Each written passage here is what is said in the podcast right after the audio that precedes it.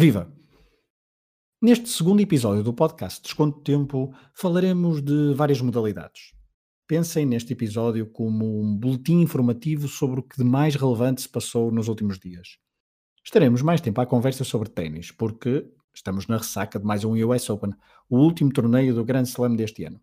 Mas se ficarem até ao fim do episódio, vão ver que vamos falar de muita coisa. E o desporto português até que tem motivos para estar orgulhoso dos últimos dias. Eu sou o Pedro Fragoso e vou-vos conduzir neste episódio.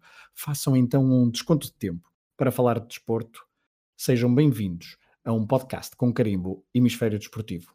Um projeto sem paralelo.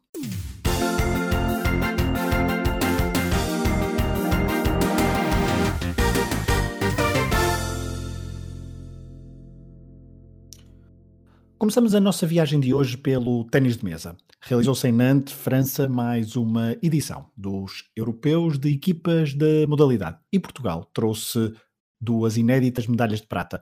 Pedro Varela, conta-nos mais sobre o que se passou nestes dias na cidade francesa, onde as cores portuguesas foram muito bem representadas, quer na competição masculina, quer na feminina.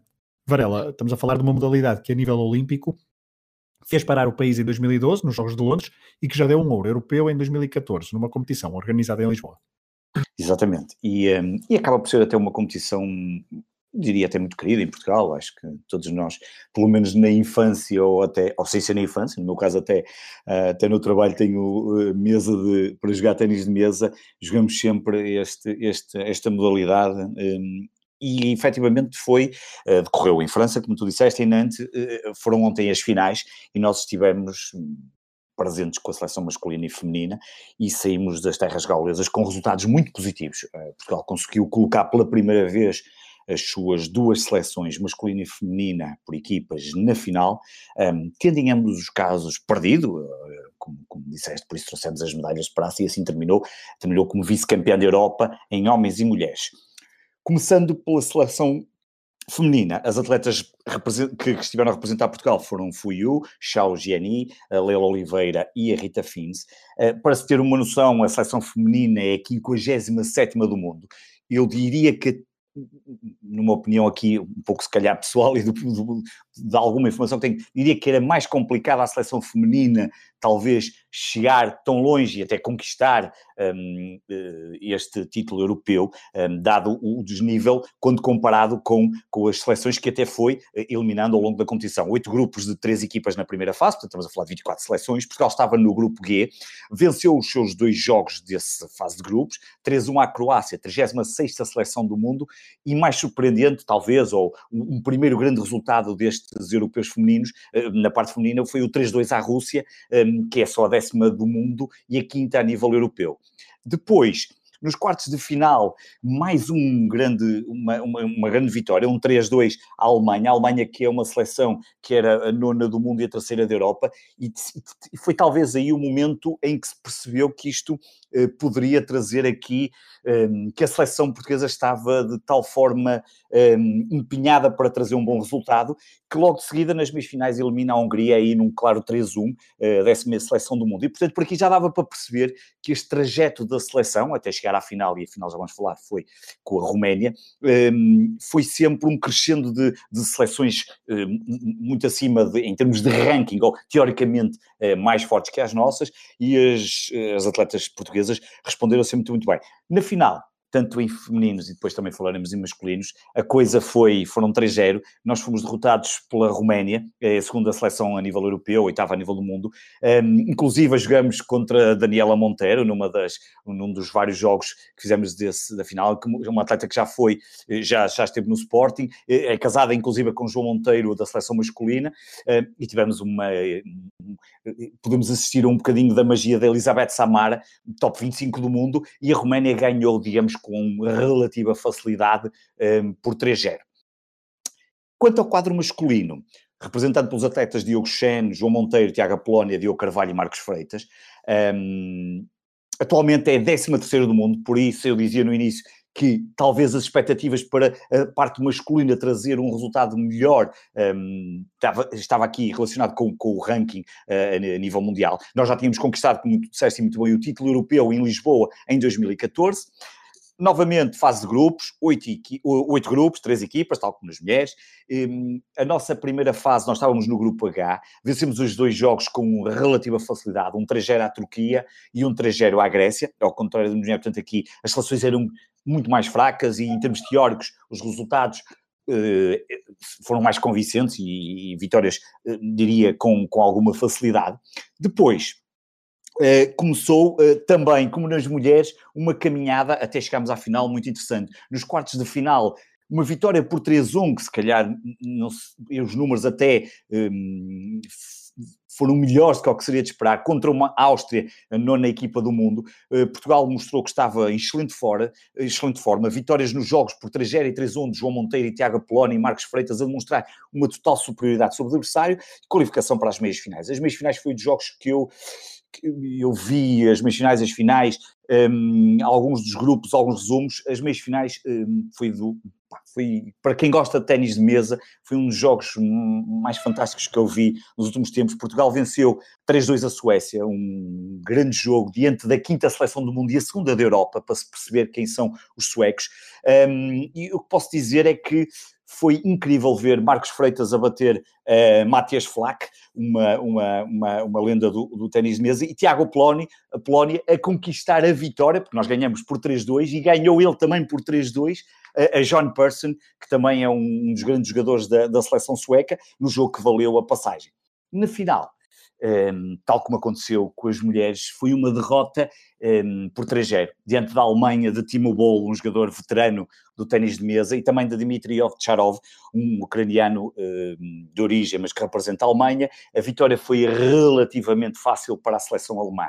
Refira-se também como nota final para estes que não deixam de ser, um, na minha opinião, uns, fantásticos resultados, ser vice-campeão nas duas, em masculinos e femininos, está presente nas duas finais, mas com uma nota final, tanto em masculinos como femininos, perdemos contra as seleções que defendiam e renovaram o título europeu de equipas. A Alemanha nos homens e a Roménia nas mulheres, conquistados em 2017 eh, no Luxemburgo. Já agora a título de curiosidade e para terminar, a Alemanha nos homens, nos últimos 10 anos, ou nos últimos 10 títulos, não são 10 anos porque o último europeu tinha sido em 2017, venceu 8. Obrigado, Varela, ainda pelos apontamentos sobre o ténis de mesa com duas medalhas de prata para uh, Portugal. Como estamos ainda de raquete na mão, destaco agora a vitória de Ana Catarina Nogueira nos Masters de Madrid em Padel, a primeira grande vitória da atleta do Porto, ex-tenista profissional.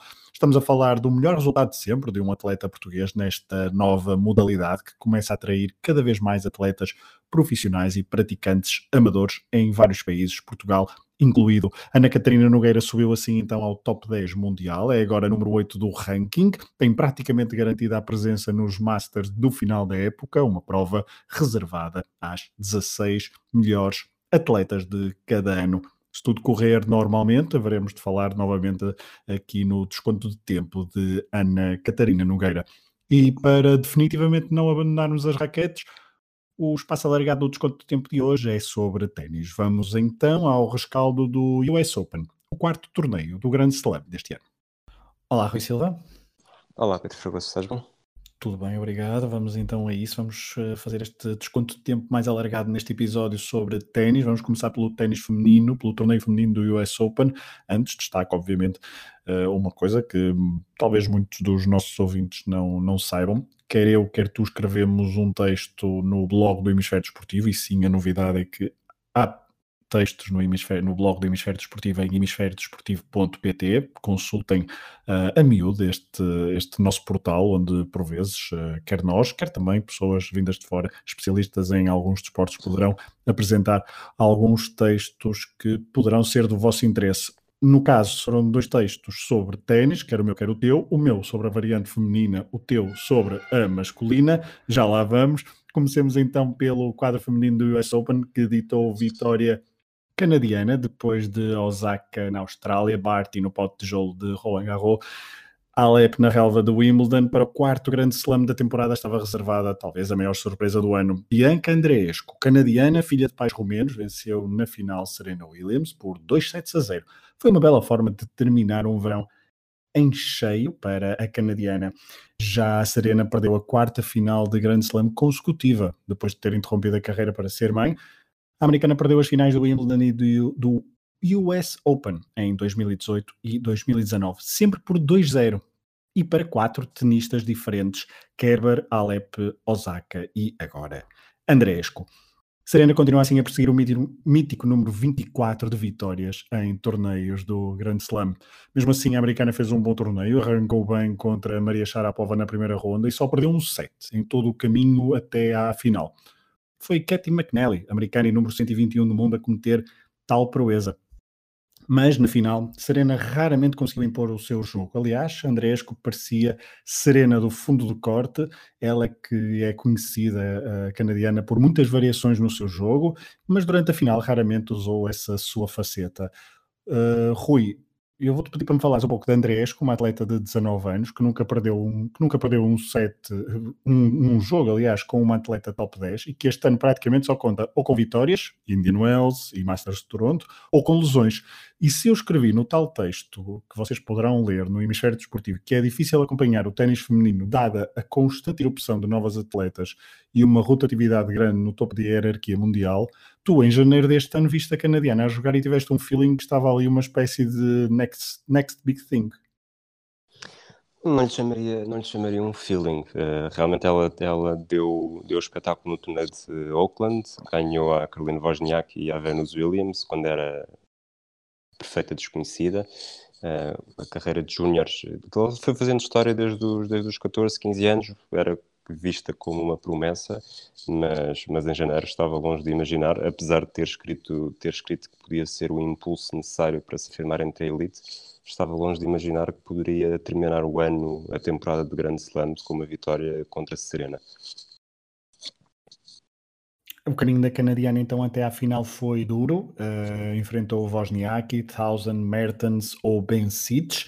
Eh, na final propriamente dita, não sei se concordas, Rui, aquele momento tem a ver, tem, o momento é uh, o tal 5-1 no segundo set, há uma vantagem para Andresco no segundo set, serve para fechar o torneio, para fechar o, o, o jogo, aliás, 5-1, desperdiça esta vantagem, Serena faz o 5-5, o público começa a sonhar com, terceira, com uma terceira partida, poucos acreditariam que Andresco fosse capaz de fazer o que, o que viria a fazer agarrou no jogo, psicologicamente foi muito forte e venceu o segundo set por 7-5. Sim, o, o ténis feminino tem, eu diria, má fama. As pessoas eh, tendem a dizer que, que é muito é muito volátil e os, os jogos de serviço são, são mais facilmente perdidos do que no masculino, mas a verdade é que, é que esta final foi muito bem disputada, com pontos muito bons. Apesar de ser, apesar de, de, de ter vencido, diria, com, com alguma facilidade, apesar desse, dessa perda de vantagem com 5-1, tanto, tanto ela como Serena fizeram um jogo, fizeram um jogo bastante agradável de se ver e talvez uh, fugindo à, ao estereótipo e ao preconceito que há com o ténis feminino. Uh, curiosamente, estamos a falar disto, mas o, se bem que fugiu do 5-1 e quase, e quase pareceu que estava a deixar o título fugir por entre os dedos. O que é certo é que ontem, de madrugada, Nadal não esteve, não esteve muito longe disso também. Portanto, estas coisas acontecem, não é necessariamente. Não podemos estar a dizer se é ténis feminino, se é ténis masculino. Foi um, foi um excelente jogo de ver e, sinceramente, fiquei, fiquei surpreendido. É verdade, foi uma das melhores finais que eu me lembro do, na variante feminina dos últimos anos. Um, eu vi em diferido, uh, não sabia obviamente do, do resultado, uh, com cerca de duas horas de, de, atraso, mas fiquei pregado ao ecrã a ver a disputa entre Andresco e Serena Williams, a, finalista, a vencedora do ano passado. Osaka perdeu nos quartos de final frente a Ben Sites por 2-0. Um, eu disse quartos de final, mas são meias finais, uh, oitavos de final, peço desculpa. Uh, tu há pouco já davas, o, já davas o gancho para o torneio masculino e passando já para o torneio masculino, onde Rafael Nadal conquistou o 19 título do Grande Slam da carreira, está apenas a um do registro de Federer. Já voltaremos a Federer dentro de instantes, porque interessa falar primeiro da final entre o espanhol e o russo Medvedev.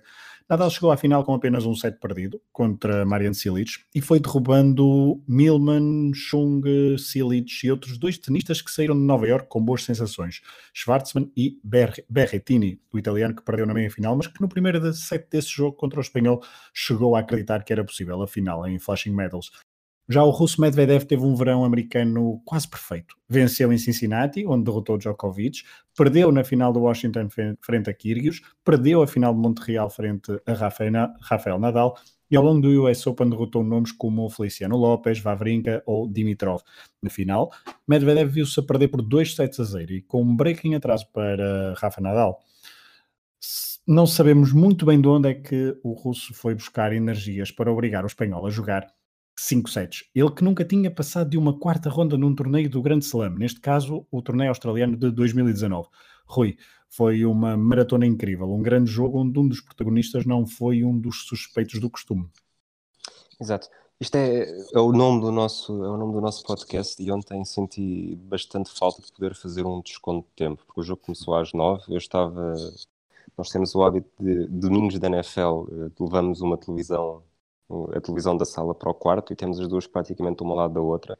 E ontem já sabíamos que ia ser necessário, porque a final do, a final do torneio masculino começava à mesma hora do, dos vários jogos da NFL. E a verdade é que, que prolongou-se no tempo, não estava à espera que fosse até tão tarde.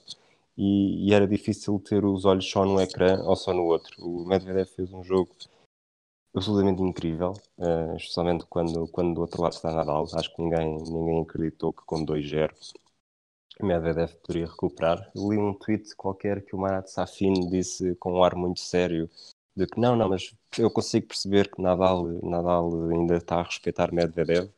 Nota-se que ele quando tem medo perde, o cabelo, perde tem perda de cabelo.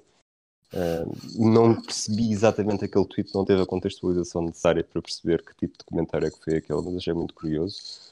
Um, e o certo é que Nadal sentiu no quinto set, na entrada para o quinto set, sentiu muitas dificuldades e como disse há pouco, depois do, do de estar a perder 2-5, Medvedev conseguiu recuperar, esteve perto de fazer o, 5 igual. E ia-se fazer história, porque eu acho que nunca, nunca tinha acontecido e seria impressionante o Nadal perder, perder um título dessa forma, depois de Federer também ter perdido em Wimbledon de uma forma que é muito pouco vulgar para um jogador de elite do ténis, como, como são os dois. Sim, porque, e passando para Federer, há pouco falávamos de, de, Federer, que tem 20 títulos do Grande Slam, ele perdeu então essa tal final do Wimbledon e agora no US Open perdeu um, nos quartos de final frente a Dimitrov, outrora apelidado de Baby Federer, e que nunca tinha uh, perdido, nunca tinha vencido um jogo ao suíço, uh, mas isto remete-nos um pouco para, para o teu texto, Rui, porque um, Federer, uh, ou melhor, em Wimbledon houve o tal momento da meia-final incrível entre Rafael Nadal e Federer, vencida pelo suíço de uma forma, conquistada pelo, pelo suíço de uma forma épica, depois a tal derrota que tu mencionavas há pouco, o que é que tu, o que é que tu encontras aqui e, e, o que é que tu quer e o que é que tu desenvolveste no teu texto que podes também desvendar aqui no, no podcast Desconto Tempo? Eu, da final do Wimbledon, lembro-me perfeitamente de ter, ter o momento do tweet escrito quando o Federer, não sei se ele desperdiça dois, dois match points. Um, já tinha o tweet escrito, Federer ganhou, ganhou o 21 Grand Slam, tinha uma série de, de tweets também já com estatísticas históricas e há, lá está, ninguém esperava que Federer desperdiçasse aquela vantagem na sua, na sua superfície favorita contra um adversário que, apesar de tudo, estatisticamente até tem muito mais facilidade de derrotar do que Rafael Nadal. E, e agora, quando perdeu com o Dimitrov, um, lá está o Baby Federer e um adversário com quem nunca tinha perdido, uh, senti que pode estar aqui o, o clique final de uma carreira brilhante. O que certo, já se fala disto há muito tempo. Eu lembro-me de 2009, depois de ele ter chorado no Open da Austrália, se falar que ele estava a ser completamente assoberbado por Nadal e talvez fosse o início do fim.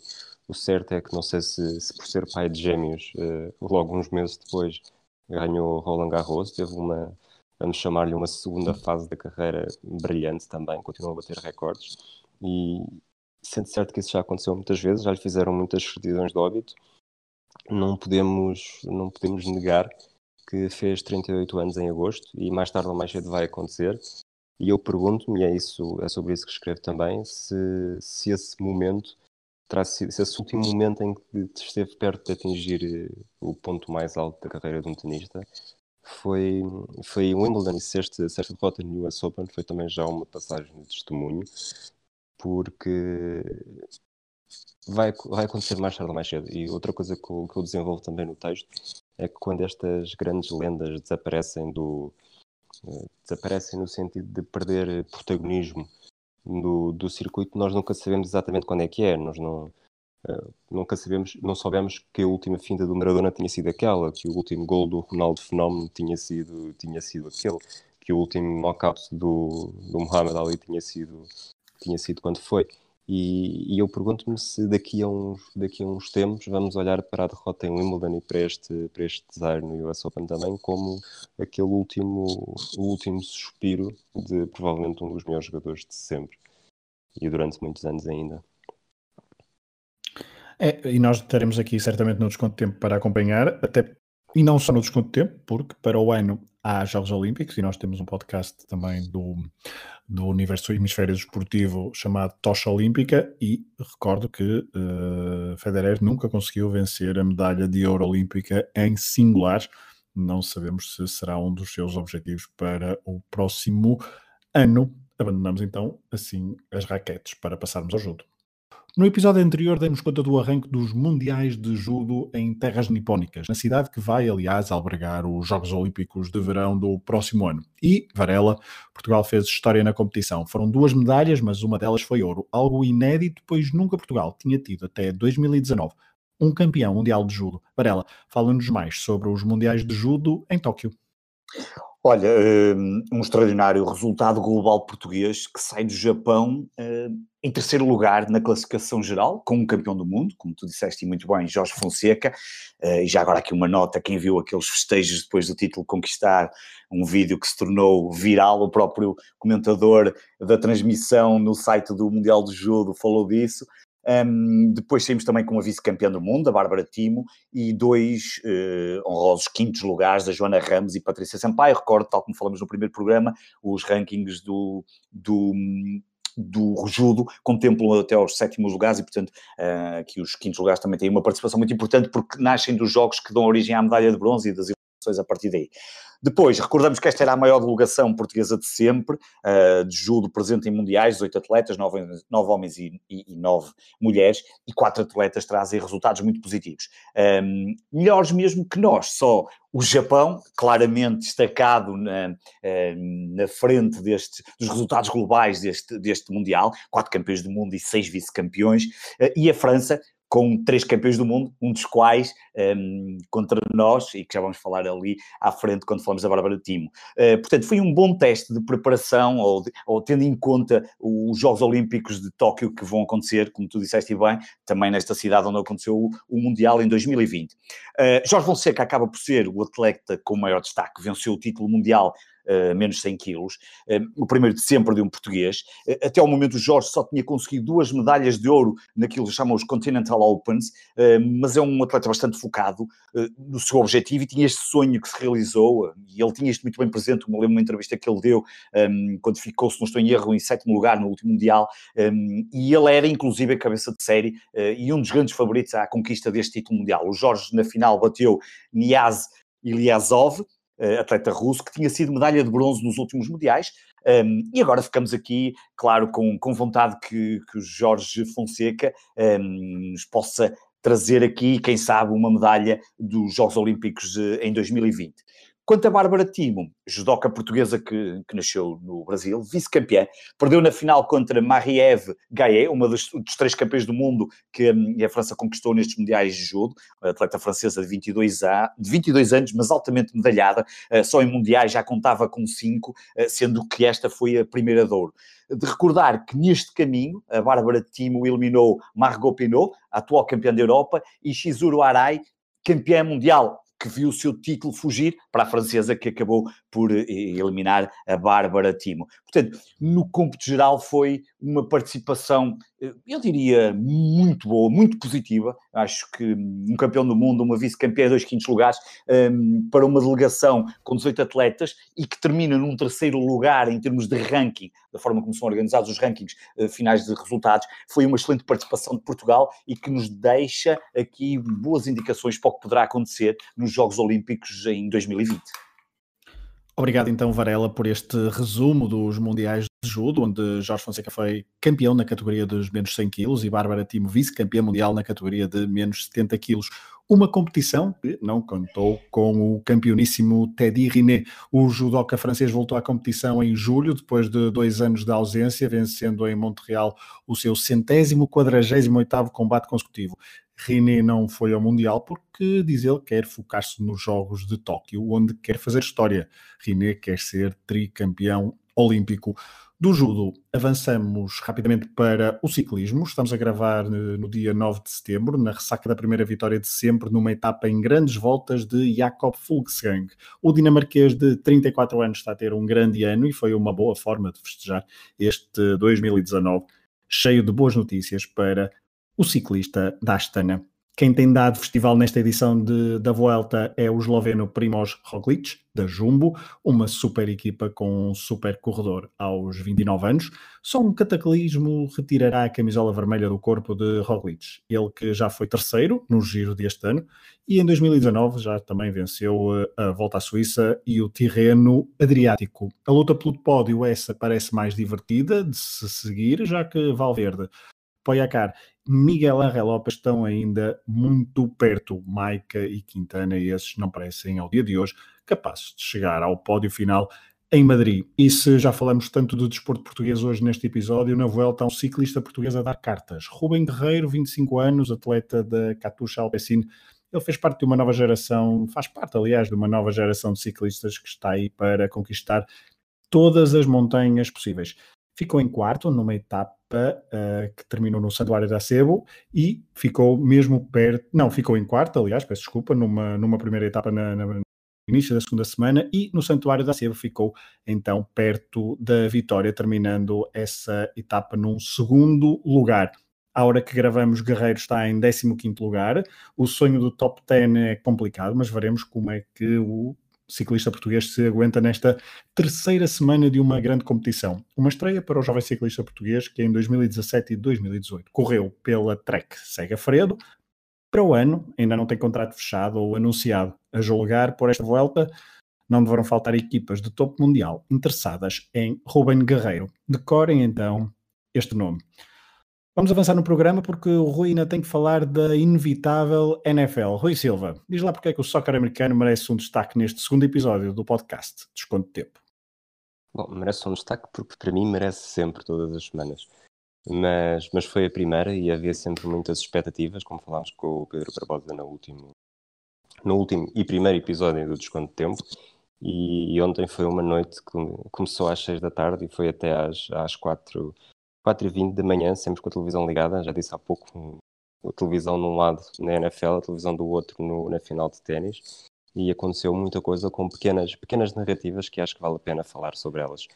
Um, Perguntaram-me antes do primeiro jogo uh, que jogo das seis é que eu aconselharia. Eu disse que era o jogo dos, dos Browns, que era uma equipa que está renovada e pode, pela primeira vez em muitos anos, ir aos playoffs. O que é certo é que foi uma enorme desilusão. A montanha periu um rato perderam em casa por 30 pontos contra os Tennessee Titans. Baker Mayfield, o quarterback, teve um jogo para esquecer, com três interseções. A estreia de Odell Beckham Jr. não foi grande coisa e já se começa a pensar que a margem de erro está, está a diminuir, apesar de ter sido apenas um jogo. A divisão é difícil. Um, em Miami, já se sabe que os Dolphins não vão, ser, não, não vão ter grande hipótese este ano, mas foram esmagados em casa pelos Baltimore Ravens. Eu tinha falado do hum, quarterback dos Ravens, o Lamar Jackson, se, se ele ia conseguir suceder a Joe Flacco com um estilo mais espetacular. Eh, falava-se que ele não tinha muito, muita tendência para fazer passes, eh, preferia correr, eh, quase que lhe chamam running back. Ele não se aproximou da meta de 25, 30 passos por jogo que dizia que queria fazer, mas completou 17 das 20 tentativas de passe e fez 5 passos para touchdown, que foi impressionante do lado de Miami uh, havia muita expectativa porque o quarterback Ryan Fitzpatrick tinha a possibilidade de fazer história ao tornar-se o primeiro quarterback da história da NFL a conseguir um passe para touchdown por oito equipas diferentes e realmente conseguiu, mas só depois de ter feito história por haver um passe interceptado por oito equipas diferentes. Um, em Jacksonville, o Nick Foles uh, é capaz de ter destruído a temporada para a equipa da Flórida, saiu com, com uma lesão grave na clavícula, é possível que tenha de ser operado. Uh, os Jaguars perderam com os Kansas City Chiefs e também aí Tyreek Hill, um dos wide receivers mais conceituados da liga, uh, sofreu uma lesão que é capaz de o afastar durante algumas semanas.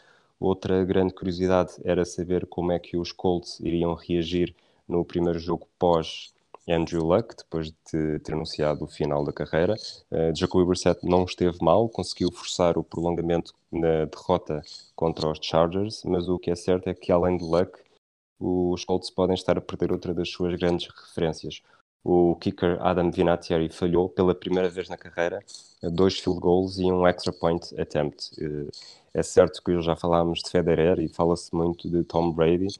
Uh, está no final da carreira e acho que ninguém nega isso, porque ele faz 47 anos em dezembro e, e realmente a começar assim pode ser uma época para esquecer. Mais duas ou três notas. O, os Cardinals uh, estrearam o, a primeira escolha do draft, o quarterback Kyler Murray. Uh, mais uma vez a estreia, o início foi muito tremido, teve uma interseção e estavam a perder por muitos com os Detroit Lions. Mas o quarto período ele mostrou todo, todo o seu talento, fez dois passos para touchdown, forçou o prolongamento e, por muito que vos possa parecer estranho, especialmente a ti, Pedro Fragoso, o jogo terminou empatado, porque ao contrário de, de, Portugal, onde os prolongamentos servem para encontrar verdadeiramente um vencedor e quando não há vencedor de prolongamento vamos a penaltis, na NFL durante a fase regular, depois de um empate uh, no tempo regulamentar, há 10 minutos para decidirem e se eles não tiverem com grande vontade, os próprios árbitros decidem se é assim não vale a pena, cada um vai com um empate para casa. Um, para terminar, os campeões, os Patriots, começaram a defesa do título da melhor forma, esmagaram os Pittsburgh Steelers por 33-3 e numa semana em que voltaram a ser alvo da ira da, da NFL, os adversários dos fãs, por terem conseguido recrutar Antonio Brown, tínhamos falado dele também no primeiro episódio, depois da novela toda que o, que o arrastou uh, nos Oakland Raiders, os Raiders perderam a paciência, dispensaram e poucos minutos depois dele poder legalmente uh, encontrar uma nova equipa, vai para New England e arrisca-se a fazer parte de um dos ataques mais, mais brilhantes de sempre. Só uma última referência, estamos a gravar antes dos últimos dois jogos da jornada, os Saints com os Texans e os Raiders com os Broncos. Bom, obrigado Rui pela eloquência habitual sobre a NFL e também sobre aquele pequeno tutorial sobre um empate. Eu fiquei a perceber que identifico muito com árbitros que querem acabar com os jogos da NFL. É Bom, uh, esperamos que, espero que não tenhamos perdido muitos ouvintes. Uh, estou a brincar, estou a brincar. Eu sei bem que a NFL é um evento que prende as atenções de muitos dos nossos ouvintes e se gostaram do que o Rui disse e da paixão dele que ele demonstrou pela NFL, quer neste, quer no episódio anterior do Desconto Tempo. No Twitter podem comentar sempre com a hashtag Desconto Tempo. Rui, estamos a chegar ao final deste episódio noticioso e onde já falamos de vários desportos. Num fim de semana, aliás, onde a seleção portuguesa de futebol de praia venceu na Figueira da Figueira da Foz, um palco mítico do futebol de praia para quem seguiu a modalidade no final dos anos 90, Venceu então a Rússia por 4-2, fechando um ciclo de glória para a Federação Portuguesa de Futebol, onde as três seleções masculinas de séniores são, ao mesmo tempo, campeãs europeias. Falo de futebol, futebol de praia e também de futsal. Para terminar, voleibol. O europeu feminino já terminou e o masculino está aí prestes a começar. Na vertente feminina, voltamos a ter o mesmo vencedor de 2017 e na masculina, o certame arranca dia 12 numa organização conjunta entre Bélgica, Holanda, França e Eslovénia. A Rússia é campeã em título, mas Rui, o destaque é a presença de Portugal na Pool A, com jogos em Montpellier, no sul de França. Rui, conta-nos então mais sobre os europeus de voleibol. É, é exatamente isso. Tal como no, no europeu feminino de voleibol, Portugal aproveitou o facto de ter havido uma expansão de 16 para 24 equipas, uh, despediu-se com 5 derrotas em 5 jogos, vencendo apenas um set contra a Bélgica. Uh, no europeu masculino, uh, essa expansão permitiu também a primeira presença em 8 anos, um, está no grupo A com a França, a Itália e a Bulgária, e estas três seleções são, estão fora do alcance de Portugal, mas depois também com a Grécia e a Roménia. Esta, este grupo permite, permite ter um horizonte minimamente otimista, ou pelo menos possível, porque os quatro primeiros apuram-se para a segunda fase e Portugal terá uma palavra a dizer nesses jogos com a Grécia e com a Roménia. O primeiro jogo é, na, é já na quinta-feira, às 16h15, hora de Portugal continental, contra a Itália. Depois jogam com a Bulgária no dia 14, com a França no dia 15. E se estes, se estes três primeiros jogos são os jogos mais difíceis, por outro lado, também poderão ajudar um, a ganhar experiência e rotina e, e, quase como um treino para os jogos decisivos com a Grécia no dia 17 e com a Roménia no dia 18. Se tudo correr bem, uh, Portugal garante o quarto lugar e o mais provável será defrontar a fortíssima seleção da Rússia, que, como disseste, é campeã em título. Só mais duas coisas, o, apesar de ter havido uma expansão de 16 para 24, só houve espaço para duas estreantes, a seleção do Montenegro e da Macedónia do Norte, e já agora a melhor participação de Portugal foi um quarto lugar na estreia, na primeira vez que participou em 1948 e na última presença em, em 2011 ficou em 14 sem ganhar qualquer jogo. Desde 1951 Portugal tem apenas uma vitória contra a Ucrânia no Europeu 2005, ganhou 3-2 em Roma. Portanto, se tudo correr bem, vamos conseguir duplicar esse repertório e, quem sabe, fazer ter um jogo que muitos jogadores não vão esquecer contra a Rússia. Exatamente, uma, um, um, europeu que termina em Paris uh, no dia, e agora perdi aqui a nota, mas no dia 29, 29 de, setembro. de, setembro. Exatamente, no exatamente. dia 29 de setembro em Paris, a final do europeu de chegamos ao fim deste segundo episódio do podcast uh, Desconto de Tempo, onde esperamos que vocês tenham feito uma pausa para se atualizar sobre vários eventos desportivos que decorreram em várias partes do mundo, de várias modalidades e com destaque também para vários atletas portugueses. No próximo episódio, já na próxima semana, voltaremos à vossa companhia trazer uma antevisão especial do daquele que é para muitos, aliás, o maior evento desportivo do ano de 2019, o Campeonato do Mundo de Rugby. Fiquem por isso atentos, acompanhem os outros podcasts com carimbo Hemisfério Desportivo, seja o Matraquilhos, o Tocha Olímpica, o 24 Segundos, Última Chicana ou Só Mais Uma Save. E já sabem, partilhem as vossas opiniões nas redes sociais sobre o desporto com a hashtag Desconto Tempo. Um abraço e obrigado por terem estado desse lado nesta nossa viagem pelo mundo do desporto.